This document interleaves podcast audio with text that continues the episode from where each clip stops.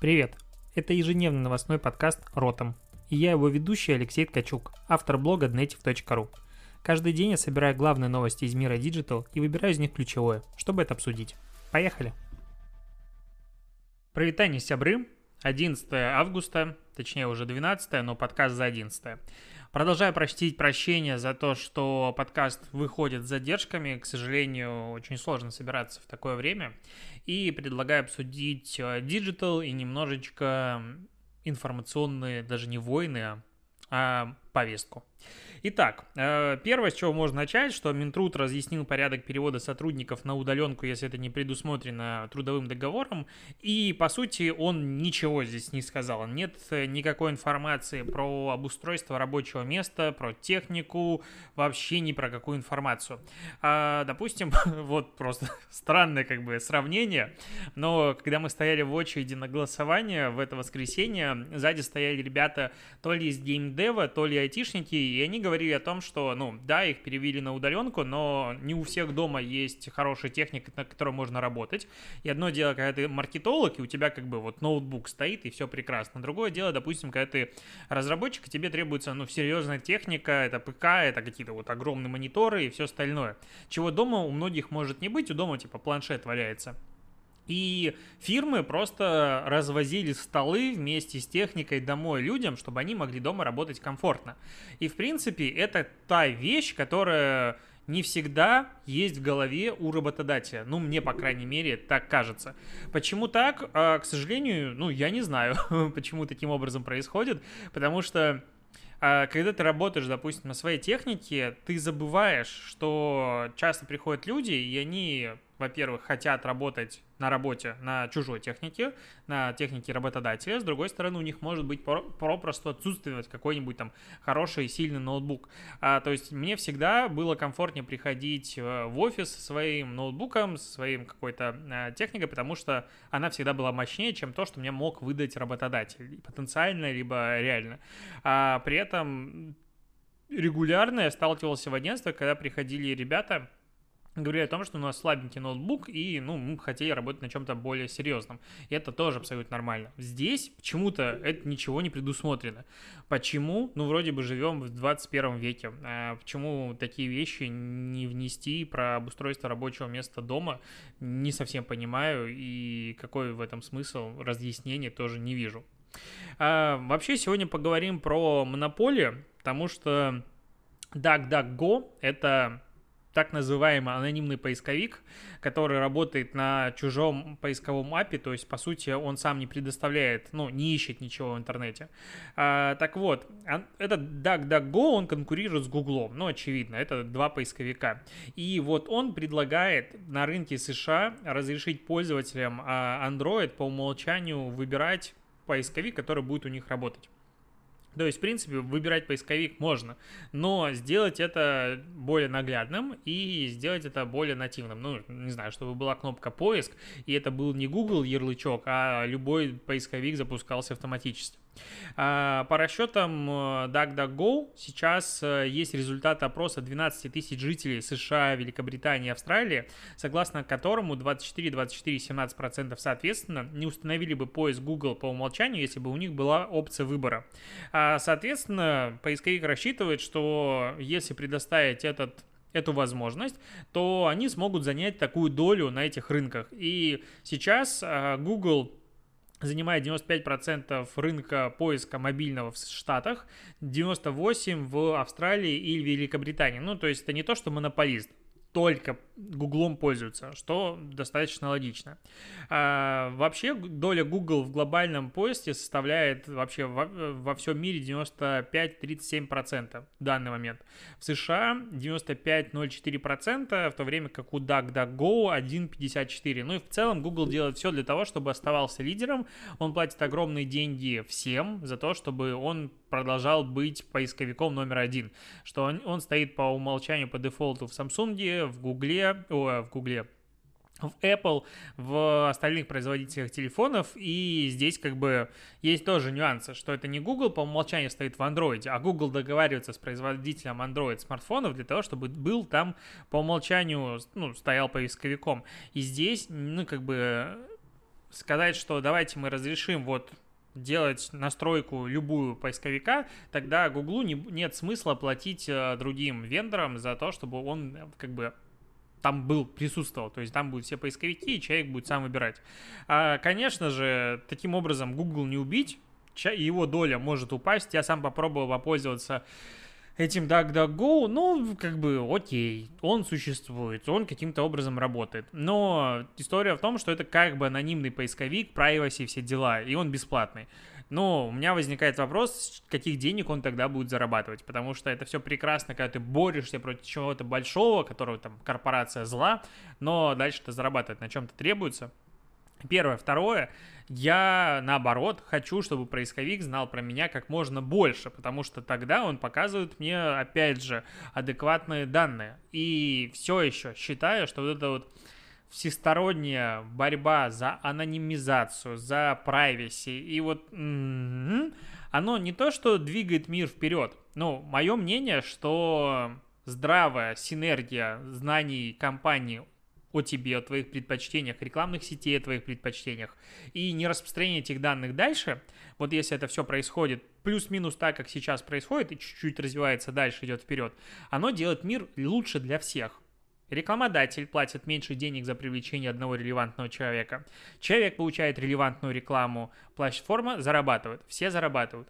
Если а, привлечь одного человека будет стоить, допустим, не 10 долларов, условных 100, потому что ты будешь сеять весь рынок и не понимать, в какую сторону двигаться. У нас будет хуже реклама, у нас будет дороже услуги, потому что расходы на маркетинг будут закладываться в маржу, которую надо будет компенсировать, и все выйдет по итогу дороже. Потому что если всему рынку дороже, он не может оставаться стоить столько же.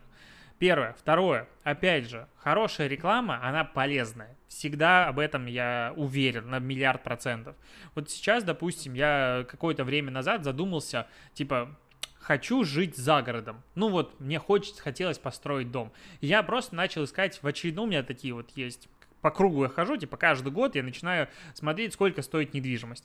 И вот в очередной раз я об этом задумался. И теперь, когда я проверяю домашние задания своего курса White SMM, у меня а, в Яндексе, ну, в РСЯ куча рекламы, и мне, по сути, даже не надо искать какие-то участки, он мне сам предлагает альтернативы. Я захожу на них, удивляюсь, поражаюсь тому, насколько убогие просто сайты, нас как можно лендингом продавать дом, не знаю. Ну окей, закрываю и ухожу радоваться дальше, думаю, ну окей, через годик вернусь к этому вопросу. Но в любом случае, получается, ну это же идеальный мир, в котором за тебя борются разные предложения, и тебе показывают рекламу, тебе даже не искать ничего не надо, просто ждешь вот, ну, люди типа, окей, мы хотим privacy. Не понимаю этого. Возможно, в комментариях мне может кто-то объяснить, но вот я не понимаю этой борьбы.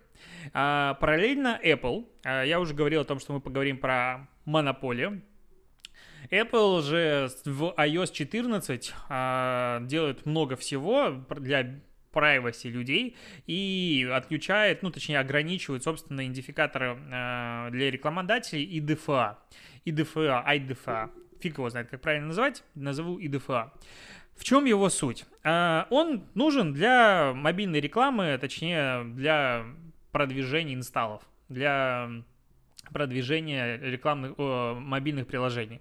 А, люди, которые работают с рекламой, ну, знают, что есть для отслеживания эффективности разных рекламных объявлений, допустим, самое простое, что существует в этом мире, UTM-метка. Соответственно, так как каждая ссылка у разных рекламных объявлений уникальна, ты можешь по ним отфильтровать рекламную кампанию, офер, чего угодно, источник и понять, какое объявление приносит тебе на самом деле продажи. Потому что просто источник трафика, допустим, Facebook или там Instagram, этого мало, когда у тебя работает параллельно 50 рекламных объявлений. И, в принципе, любая немножечко хотя бы перформанс-ориентированная компания, она использует UTM-метки, это все прекрасно.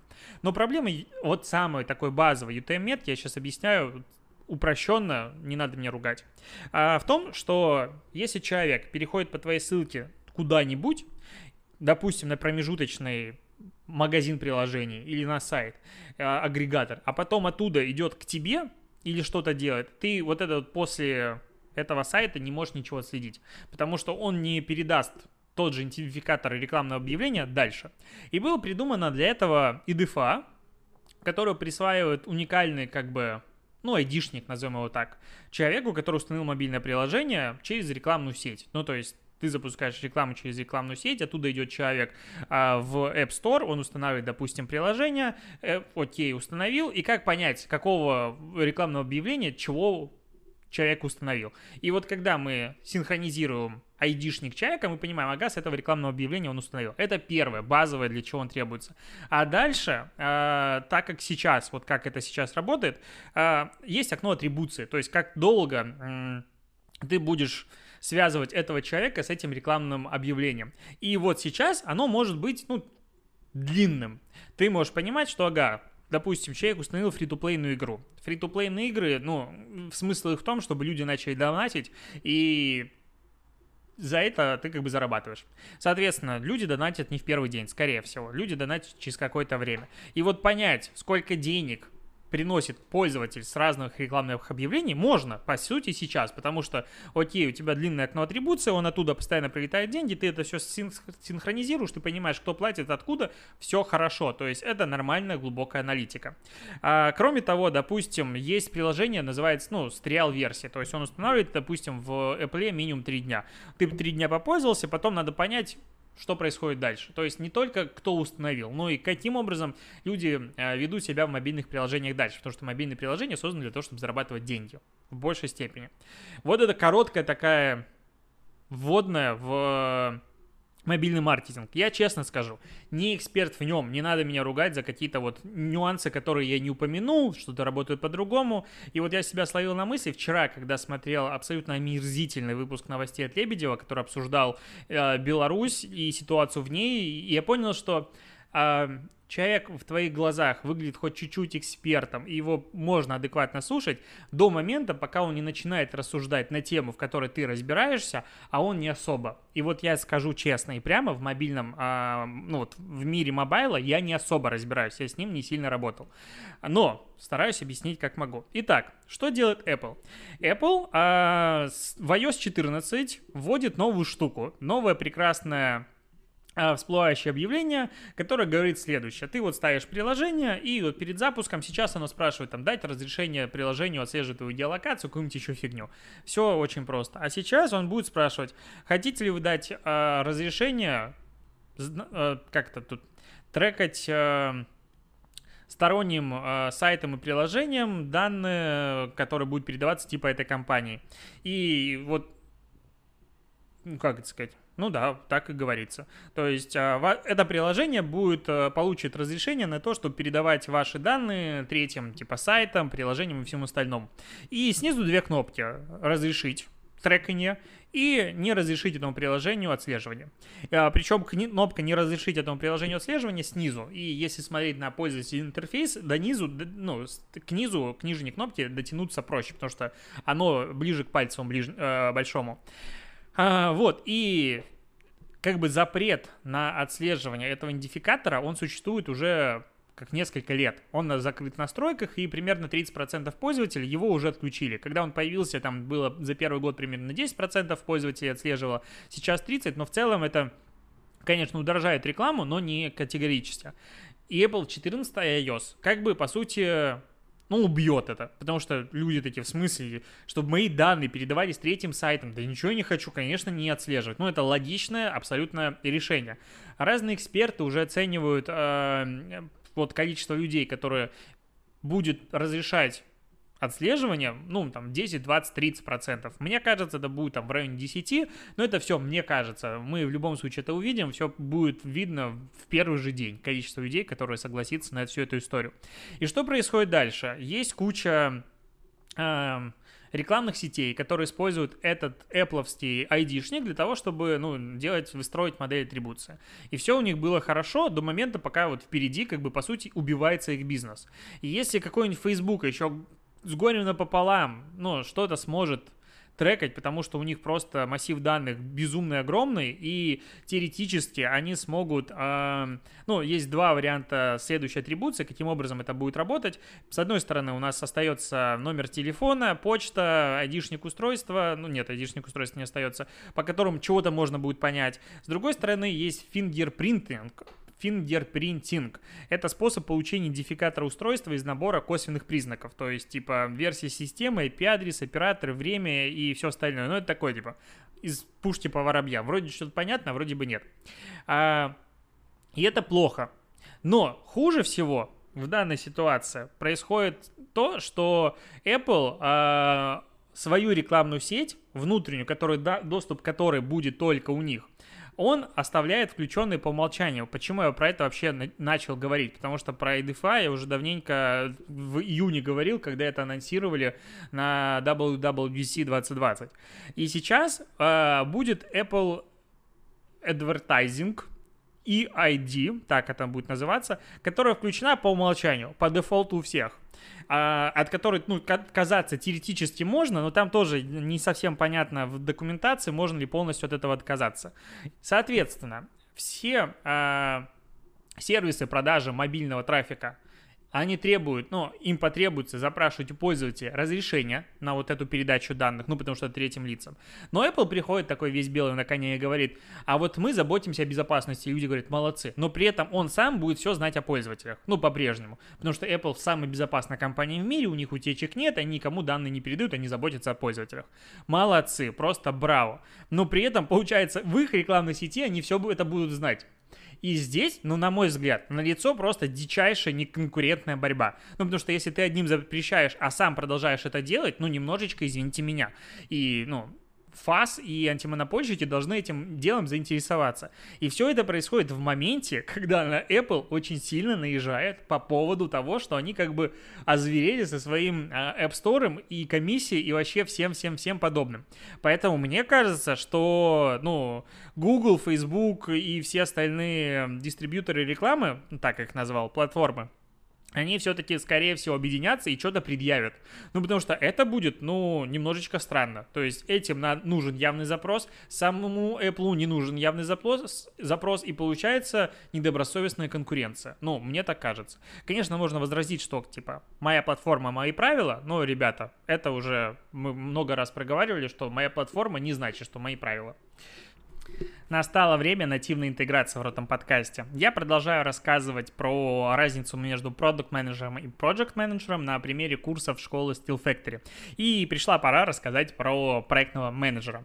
Итак, э, проектный менеджер. Кто же это за человек? Точнее, кому подойдет обучение на курсе project менеджер в IT?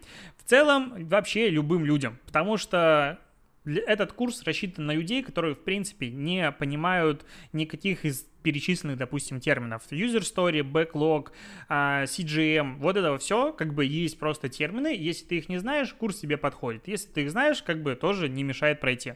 Кроме того, а, если ты не понимаешь, чем отличается Project Manager от Product Manager, аналогично курс тебе подходит. Но, а, по сути, этот курс рассчитан на людей, которые хотят начать заниматься менеджментом в IT, то есть перейти из не IT в IT и заняться управлением командами. Потому что если ты руководишь какими-то процессами или командой, но никогда этому не учился, скорее всего, ты делаешь это не совсем правильно и корректно. Есть очень много техник, механик, как лучше управлять командой, как делать промежуточные статусы и много чего. И как раз этот курс обучает этим вещам. Соответственно, если ты хочешь, допустим, прийти не из IT в IT, вообще топ, этот курс тебе подходит. Если ты никогда не учился менеджменту и хочешь ему научиться, опять-таки этот курс тебе подходит. Я регулярно консультирую людей, которые там по-разному управляют людьми, и вижу, что а, профессия менеджер и, в принципе, менеджмент, к сожалению, в отечественных странах ей не дается большого количества внимания. Это очень грустно. А подобные курсы направлены на то, чтобы исправить ситуацию. Напоминаю, что по промокоду Native до 31 августа действует скидка 50% на любые курсы Steel Factory, не только на этот. Переходи по ссылке в описании, смотри программу, я надеюсь, тебя она заинтересует.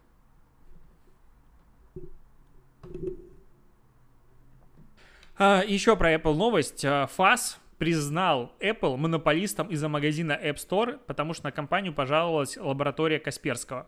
Это, ну, как бы вообще просто космическая новость, потому что это первый случай признания Apple монополистом из-за App Store, причем произошло в России. Об этом уже писал New York Times, об этом уже начинают писать все, то есть это прецедент. Это не формата там какой-нибудь, не знаю, Таганский суд или какой-нибудь еще козявка, признала, что чуваки, вы типа монополисты, поэтому что-то вам будет не так. Это реально факт признания Apple монополистом из-за того, что поставить приложение э, на смартфонах Apple никоим образом нельзя, только через Apple. Э, Почему вообще был сук? Потому что лаборатория Касперского еще в 2018 году, по-моему, да, пожаловалась на Apple за то, что выпилили их э, приложение, как оно называлось-то? Короче, не помню, как оно называлось, но э, приложение для родительского контроля.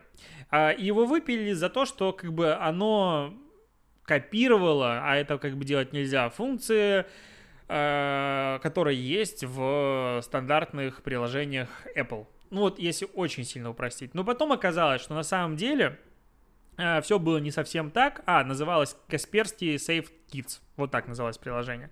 А, потом оказалось, что приложение использовало технологию Mobile Device Management, MDM, и предоставляло сторонним пользователям доступ к местоположению устройства, камере и всем остальным. И, короче, потом они между собой договорились, и Apple выкатил условия, по которым он предоставляет эти данные, и все. Сейчас все как бы окей, работает, все хорошо. Но дело-то осталось, и Фаста их нагнул. И получается, что сейчас ну, конкретные шаги, которые должна сделать Apple, чтобы вот исправить это положение, они будут опубликованы в течение 10 дней, то есть до 22 августа мы ждем условий. Но надо понимать, что если раньше, ну, во всех предыдущих делах штрафы там и ПЛУ и каким-то другим конторам были типа миллион рублей, 5 миллионов рублей, ну, как бы сумма вроде бы большая для обычного человека, но для компании такого масштаба это вообще копейки, то сейчас а, невыполнение в установленный срок предписания влечет штраф в соответствии что-то там с КОАП, а, и он составляет от 1 до 15% дохода дохода на рынке, на котором произошло правонарушение. И вот когда мы говорим про 15% дохода на рынке России, то это уже не совсем маленькие деньги, это уже ощутимое, ну, конкретное бабло. Поэтому, ну, Apple, конечно же, не согласен с этим решением, будет его спаривать, но смотри, как все это, ну, как бы буча накатилась с разных сторон, это, конечно, ну, прям вообще, что сказать, будем ждать. Я понял, что подкасте я прям молодец и умею э, свои мысли объяснять. Это прям, конечно, вообще. Как ты меня слушаешь?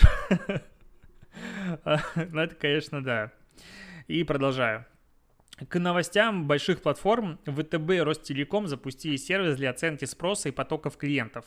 Он поможет выбрать место для кафе или рекламы. А он уже работает в 50 крупных городах России и позволяет оценивать площадки площадью 500 на 500 метров. То есть не самые маленькие, конечно, ну не прям гипер-гиперлокационные, но в любом случае. То есть он может прогнозировать на основе машинного обучения количество спроса, потока клиентов, других факторов. А, платформа собирает, сопоставляет 170 слоев обезличенных данных из банковской сферы, телекома, цифровых сервисов партнеров. Дофига всего собирает. Ну, ну, это же классно. Вообще, то есть, если раньше там надо было приехать, не знаю, смотреть за потоком людей, считать это все, то сейчас вот эти новые платформы, а, которые начали работать, Digital начал работать с офлайном. То есть, куча данных есть, но как-то офлайн всегда был, ну, не при делах. И уже не первый случай запуска подобных платформ у Тудис есть такая история, потом еще там а, разные компании собственно разрабатывают решения Насколько я помню, перекресток, по-моему, я говорил про это какое-то количество подкастов назад. И получается, в чем классная вещь? Ты можешь купить, ну, понятное дело, заплатить доступ к этой платформе, посмотреть потоки людей, где что ходит, куда что двигается, есть трафик, нет трафика, как люди ходят в кафехе, и вот тебе сказать, ну, блин, вот здесь я открою свое кафе, а вот здесь не открою, или наоборот, здесь я открою, потому что мало трафика, и сюда будут люди приезжать, у меня будет специально такое место. Ну, вообще, мне прям дико нравится вся эта история, все еще топлю за то, что данные, они помогут сделать мир лучше. А, к новостям из Индии. И Google опять же здесь есть. Google разрешил пользователям в Индии размещать в поиске виртуальные визитки со своими контактами, как в LinkedIn. LinkedIn, если что, существует в этом мире, все еще принадлежит Microsoft, и все у них хорошо. Просто в России он заблокирован. Так вот, а в Индии, почему запускается этот тест? Потому что в Индии пользователи чаще других ищут себе, а, людей через поиск. И, соответственно, сейчас а, человек сможет а, через Google аккаунт заполнить свою карточку, сделать, поставить аватарку, место работы, адрес, email, чуть номер телефона, Инстаграм, другие ссылки на соцсети и по сути, эта карточка будет как такой микросайт для поиска каких-то контактов, для поиска других людей. Но в целом прикольно. То есть Google продолжает развивать свою как, экосистему сервисов и не пускать никуда других людей. Ну, окей, посмотрим, к чему это приведет. А, еще есть новость про Apple. А, короче, сервис Apple есть э, такой, который как бы вроде его презентовали, он не особо как будто взлетел, но он существует. Apple News Plus называется. А, в чем Apple News Plus? Ты платишь энное количество денег, я честно не помню сумму, а подписки в месяц, допустим, там 10 долларов, неважно, а, и получаешь доступ ко всем платным СМИ, которые сотрудничают с этим Apple News. Ну, по сути, логика такая же, как э, Apple Music. То есть ты платишь фиксированную сумму, потребляешь контент, дальше в зависимости от того, какой контент разных паблишеров публи... потребляется, эти паблишеры получают э, гонорар. Ну, типа, условно, за каждое прочтение 0xxxx там центов. А, и все пока выглядит хорошо. То есть Apple такой заботится о пользователях, разные паблишеры приходят и говорят, ну, вроде бы все хорошо, но проблема в чем? В том, что в таком случае, по сути, подписываются не на тебя, а на вот глобальное СМИ, а ты получаешь не 100% прибыли, ну там меньше, но а 70 или даже меньше. И, по-моему, Нью-Йорк Таймс уже вышел из этой программы, сказал, да, прекрасно, но нам проще самим, потому что у них огромная база подписчиков. И что происходит сейчас? А, новая опция появилась в Safari, и в бета-версии iOS 14 и Big Sur, ну, это следующая операционная сеть для операционной системы для Mac, а, если ты ищешь, допустим, какой-то контент в поисковике, находишь ссылку на платный контент э, вот этого СМИ, который есть в подписке э, Apple News, нажимаешь на ссылку, и тебя перенаправляет в приложение Apple News вместо сайта издания. Можно, конечно, сказать, что это удобство пользователя, и вообще все хорошо, но что-то мне кажется, что это какая-то жопа. ну, то есть, есть СМИ, которые делают свой сайт, которые все хорошо, но вместо того, чтобы попасть на этот сайт, тебя будет перенаправлять в подписку. Ну, как-то, типа, жопа же. А, по сути, к чему приводят вот все эти э, агрегаторы, к чему они двигают вот мир контент-мейкеров? К тому, что ты становишься придатком агрегатора, придатком системы. Не ты сам являешься вот венцом творения человечества, создателем контента, а ты одна из вкладочек у Apple. И Apple, Google, Facebook, всем остальным очень выгодно, если ты привязан к их экосистеме. Но человеку, как таковому, не сильно удобно быть привязанным к экосистеме. Сравнение, допустим, Instagram из своего отдельного сайта я регулярно проводил. Не знаю, надо записать отдельное видео, рассказать про это, мне кажется. Но в целом. И реально есть проблема в том, что Apple, по сути, нагибает сейчас не только рекламодателей, как я говорил в предыдущем, а, ну, в предыдущей части подкаста, но и СМИ, которые, окей, они подписываются на подписку, и сейчас, по сути, ну, как выглядит СМИ, вообще плевать сайт, не сайт. То есть э, через какое-то время может казаться так, что у Apple News будет, там, не знаю, 100 миллионов платных подписчиков, и держать отдельно сайт, но будет тупо. Точно так же, как сейчас со стриминговыми платформами, которые всем, конечно же, упростили жизнь, но вот сказать, что артист может чего-то добиться без стриминговых платформ, ну, как бы нет. Ну, тебя нет в Apple, New, э, в Apple музыке, в Spotify, ну, а как я тебя послушаю тогда? Ну, никто не скачивает музыку себе на телефон. И к этому ведет э, сейчас все это э, Apple News и прочие агрегаторы. Мне это пока не нравится, потому что это монополизация рынка дальнейшая, и это какая-то задница. А, еще есть новость следующая. Google запланировал создать умную систему оповещений о землетрясениях с помощью Android-устройств по всему миру. Вообще прикольная штука. А, так как во всех смартфонах встроен, а, как он называется-то, акселерометр, и он может понять по мини-толчкам, если там у 10 тысяч человек какой-то а, зоне по геолокации чего-то затряслось чуть-чуть, вот одинаково завибрировали телефоны, скорее всего, это землетрясение. И Apple, связывая телефоны, может, по сути, создать самую полную, самую точную карту э, сейсмометров по всему миру и предупреждать о землетрясениях. И вот эта система, она будет внедряться постепенно. То есть сначала она будет просто связана с, сейсмом... с ну, сейсмометрами, получается, да, сетью по всему миру, и если будет понимать, что в какой-то зоне фиксируется землетрясение, будет предупреждать пользователей, чтобы береглись. Но дальше, когда это все будет протестировано, они начнут переходить на акселерометры внутри, протестируют внутри, если все хорошо, нет каких-то случайных срабатываний, то через какое-то время, неизвестно через какое, а Google просто подключает все свои смартфоны к этой системе, и каждый человек, по сути, выступает ходячим сейсмометром.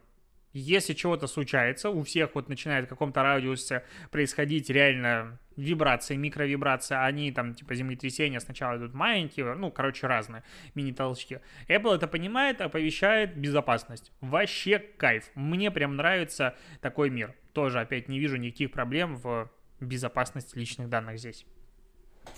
А, следующая новость. Твиттер наконец-то разрешил всем пользователям ограничивать ответ на свои а, твиты. Они эту систему тестировали уже достаточно давно, с конца мая, но на ограниченном количестве людей. Чем это значит? Что ты пишешь твит и разрешаешь отвечать на него, э, реплаить. А всем пользователям, которые на него отвечены, либо тем, кто на кого ты подписан. Ну, то есть три есть выбора настройки. Я как бы, ну, мне кажется, не совсем корректно. Ну, я бы добавил еще четвертую, какой-нибудь список людей, которых ты хочешь, чтобы они были, а, могли отвечать на этот твит. Ну, допустим, ладно, таким образом это работает.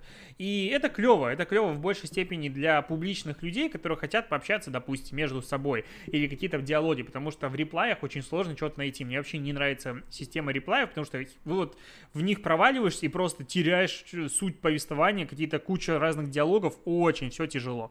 Мне не особо нравится. Порнохаб, как без кейсов Порнхаба, давненько их не было, предложил мужчинам задуматься о женском оргазме.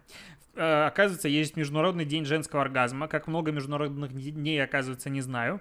И он предложил задуматься о том, что только 40% э, девушек достигают финала в гетеросексуальных отношениях, а в квир-парах показатель доходит до 85%. И каким образом они предложили об этом задуматься? В самых популярных роликах у гетеросексуальных мужчин при просмотре начали прерываться на отметке 40%.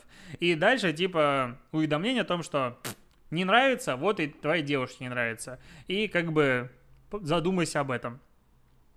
А, цитата. «Вечеринка не должна заканчиваться, как только мужчина достигает оргазма, поэтому мы призываем гетеросексуальных мужчин провести исследование, чтобы убедиться, что все дойдут до финишной прямой», заявил вице-президент Pornhub Кори Прайс. Он предложил пользователям изучить обучающие видео на сайте. Мне казалось, весь сайт это и есть обучающее видео. Кроме того, женщинам Pornhub дает возможность через специальный сайт подарить партнеру виртуальный сертификат о том, что он а, оргазм-дивер, ну то есть даритель оргазмов. Самое интересное на концепция, что этот кейс сделан агентством Адилви, ну, одним из их подразделений. Ну, как бы интересно, Адилви, когда писал книгу, думал, что он будет работать с порно. а, ну, это забавно, занятно. А, такс. Еще кейс. Бургер Кинг предложил пользователям Объединенных Арабских Эмиратов скидки, равной потере зарплаты. Есть красивый ролик на 40 секунд, там 39, что по статистике 8 из 10 компаний в ОАЭ а, сократили зарплату своим сотрудникам. И Бургер Кинг предложил восстановить справедливость, и в мобильном приложении Бургер Кинг ты мог выбрать, насколько тебе сократили зарплату. Такой вот скидки будет равняться скидка в Бургер Кинг на всю продукцию и на какой период? От 1 до 3 месяцев. Причем верил Бургер Кинг на слово, максимальная скидка 30%. То есть пользователь как бы сам выбирает, какая у него будет скидка в ближайшее энное количество месяцев. Интересно посмотреть было бы статистику, насколько люди редко ставили не 30% и не 3 месяца. Но Кейс как бы симпатичный, но эта иллюстрация, честно говоря, меня подзадолбали. Такой вот стандартный, последний модные иллюстрации, не знаю, как вытянутые люди, я их так называю. Цифр нет. Ну, то есть есть идея, и по классике никаких цифр нет. Ну, то есть хрена как бы кейс. Ты такой, ну окей, радуюсь. Что дальше, как понять, как сработало, не сработало. Ну, странная тема, мне такое не нравится. А, ну что, наверное, как бы подкаст подходит к концу, он уже длинный. Э, к чему я в конце вел про, информа... про информацию? А, ну, по сути, феномен нового Телеграма, отечественного Телеграм, любого Телеграм, как угодно его можно называть, это канал, Телеграм-канал Нехта. Телеграм-канал Нехта Live, который публикует как бы достаточно быстрые, слишком оперативные данные, у него уже 1,4 миллиона подписчиков. Я говорю здесь не читателей, а именно подписчиков. А, это реально огромная сила. 1,4 миллиона — это самый крупный телеграм-канал в отечественном рынке, возможно, даже в мире. Надо про прочекать эти штуки. Ну, именно контентный.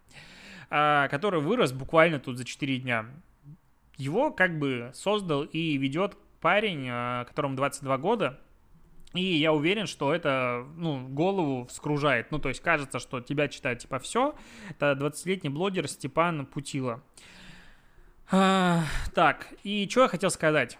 Что я очень, как бы, отслеживаю информацию, которая появляется там, и вижу, как э, телеграм-канал по ночам, когда идут основные протесты, э, пытается максимально быстро давать оперативную информацию, и это не всегда проверяет. То есть фейки всасываются на раз-два, это проверяли ребята, которые вбрасывали какую-то информацию через боты, и она публиковалась без проверки. Это, к сожалению, плохо.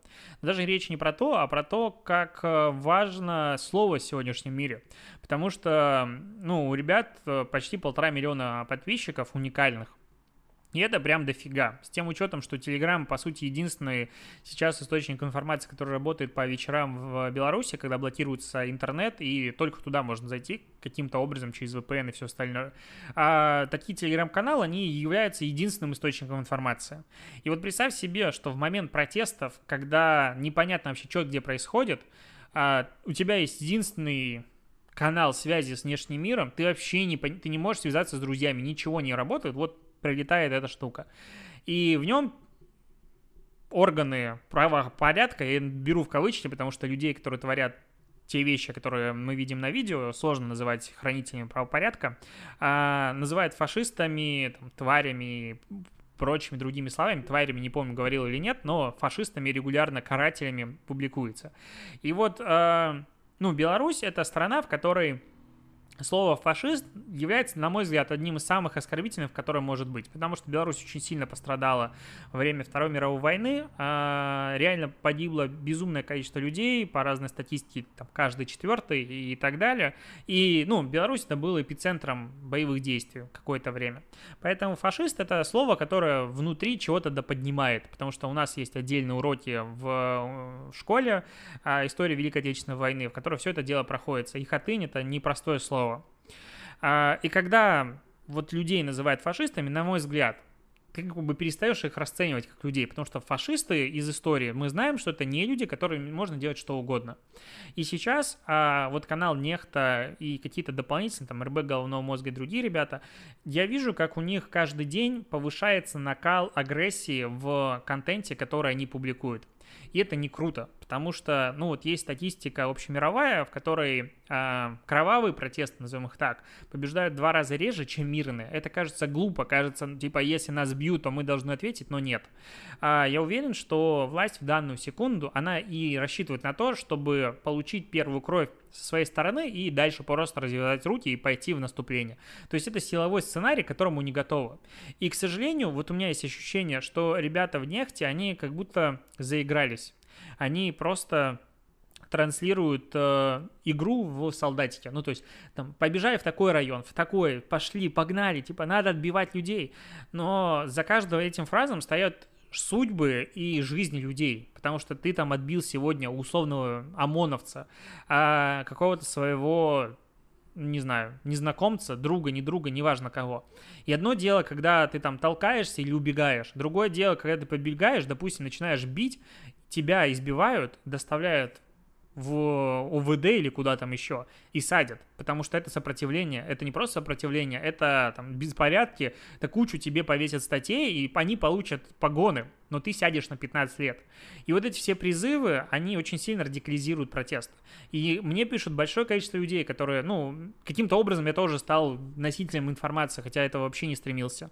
А моих знакомых, друзей, которые до этого ходили на митинги, э, мирный митинг, на протесты, потому что на мирный протест может выйти, типа, любой. Ты можешь пойти туда с детьми, ты можешь пойти туда с семьей, ты можешь пойти туда с друзьями, типа, на пикник, что угодно. Всем это, ну, классно.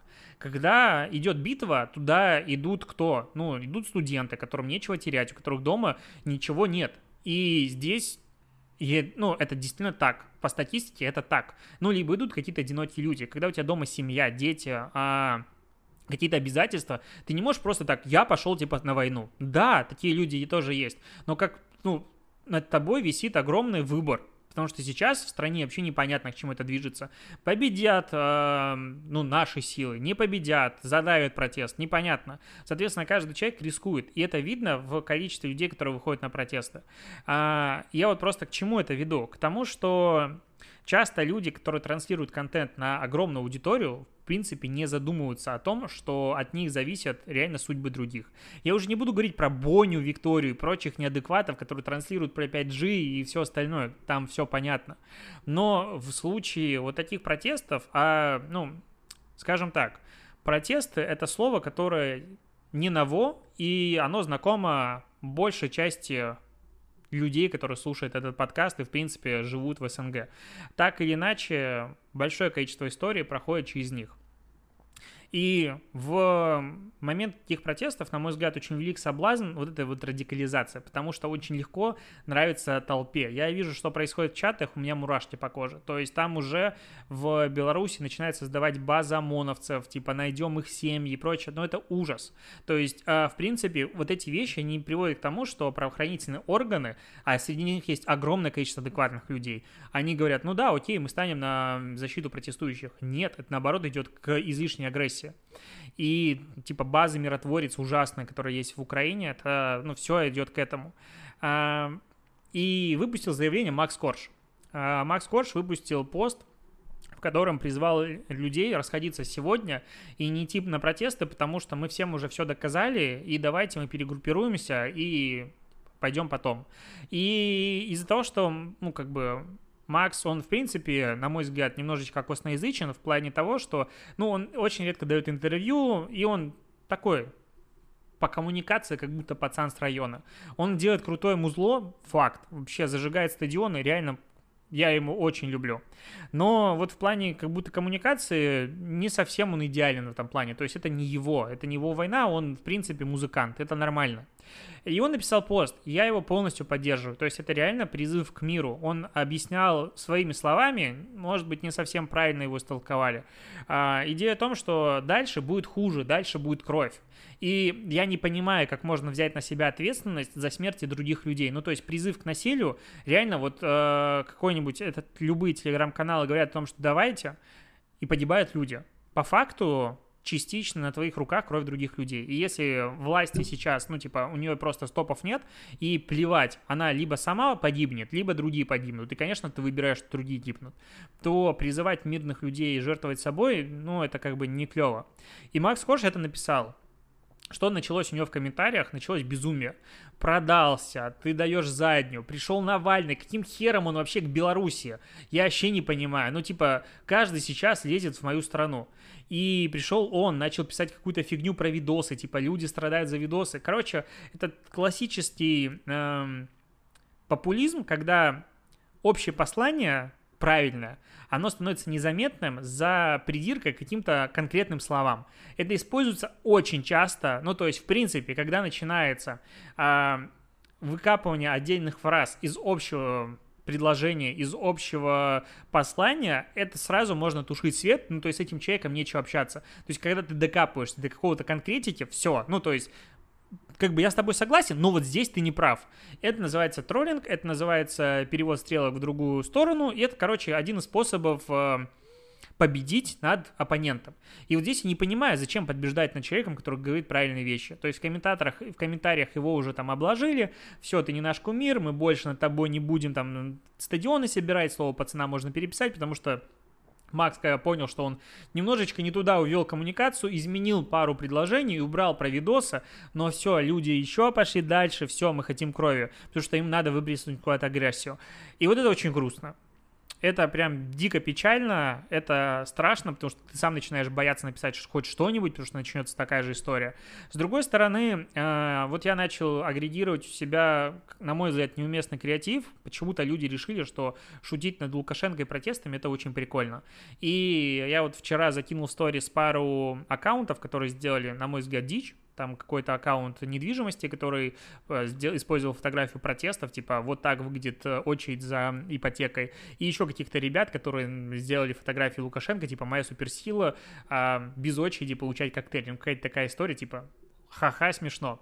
Я это указал в сторис, понятное дело, к ним пришли люди и написали, что они мудаки, ну, я написал об этом, и они удалили этот контент. И, в принципе, это, знаешь, такая маленькая победа. Вот. Я могу еще долго говорить, но подкаст не резиновый, он уже так затянулся, поэтому спасибо, что дослушиваешь. В конце э, хочу еще раз сказать по поводу, что такое пролетание сябры. Постоянно вижу в комментариях, что люди не понимают, что это такое. И вот для тех, кто дослушал, пролетание сябры Привет, друзья. Привитание — это привет. Сябры — это друзья. И я давно сделал такое вступление, оно мне нравится. Мне кажется, оно чуть-чуть подчеркивает а, такую, не знаю, Короче, это мой подкаст. Мне нравится «Привитание сябры». Оно произносится именно так, и теперь ты знаешь, что это значит. А ТикТок дня у меня есть, он про Лукашенко, он вроде бы смешной, и вроде бы его можно использовать. На этом все, пока.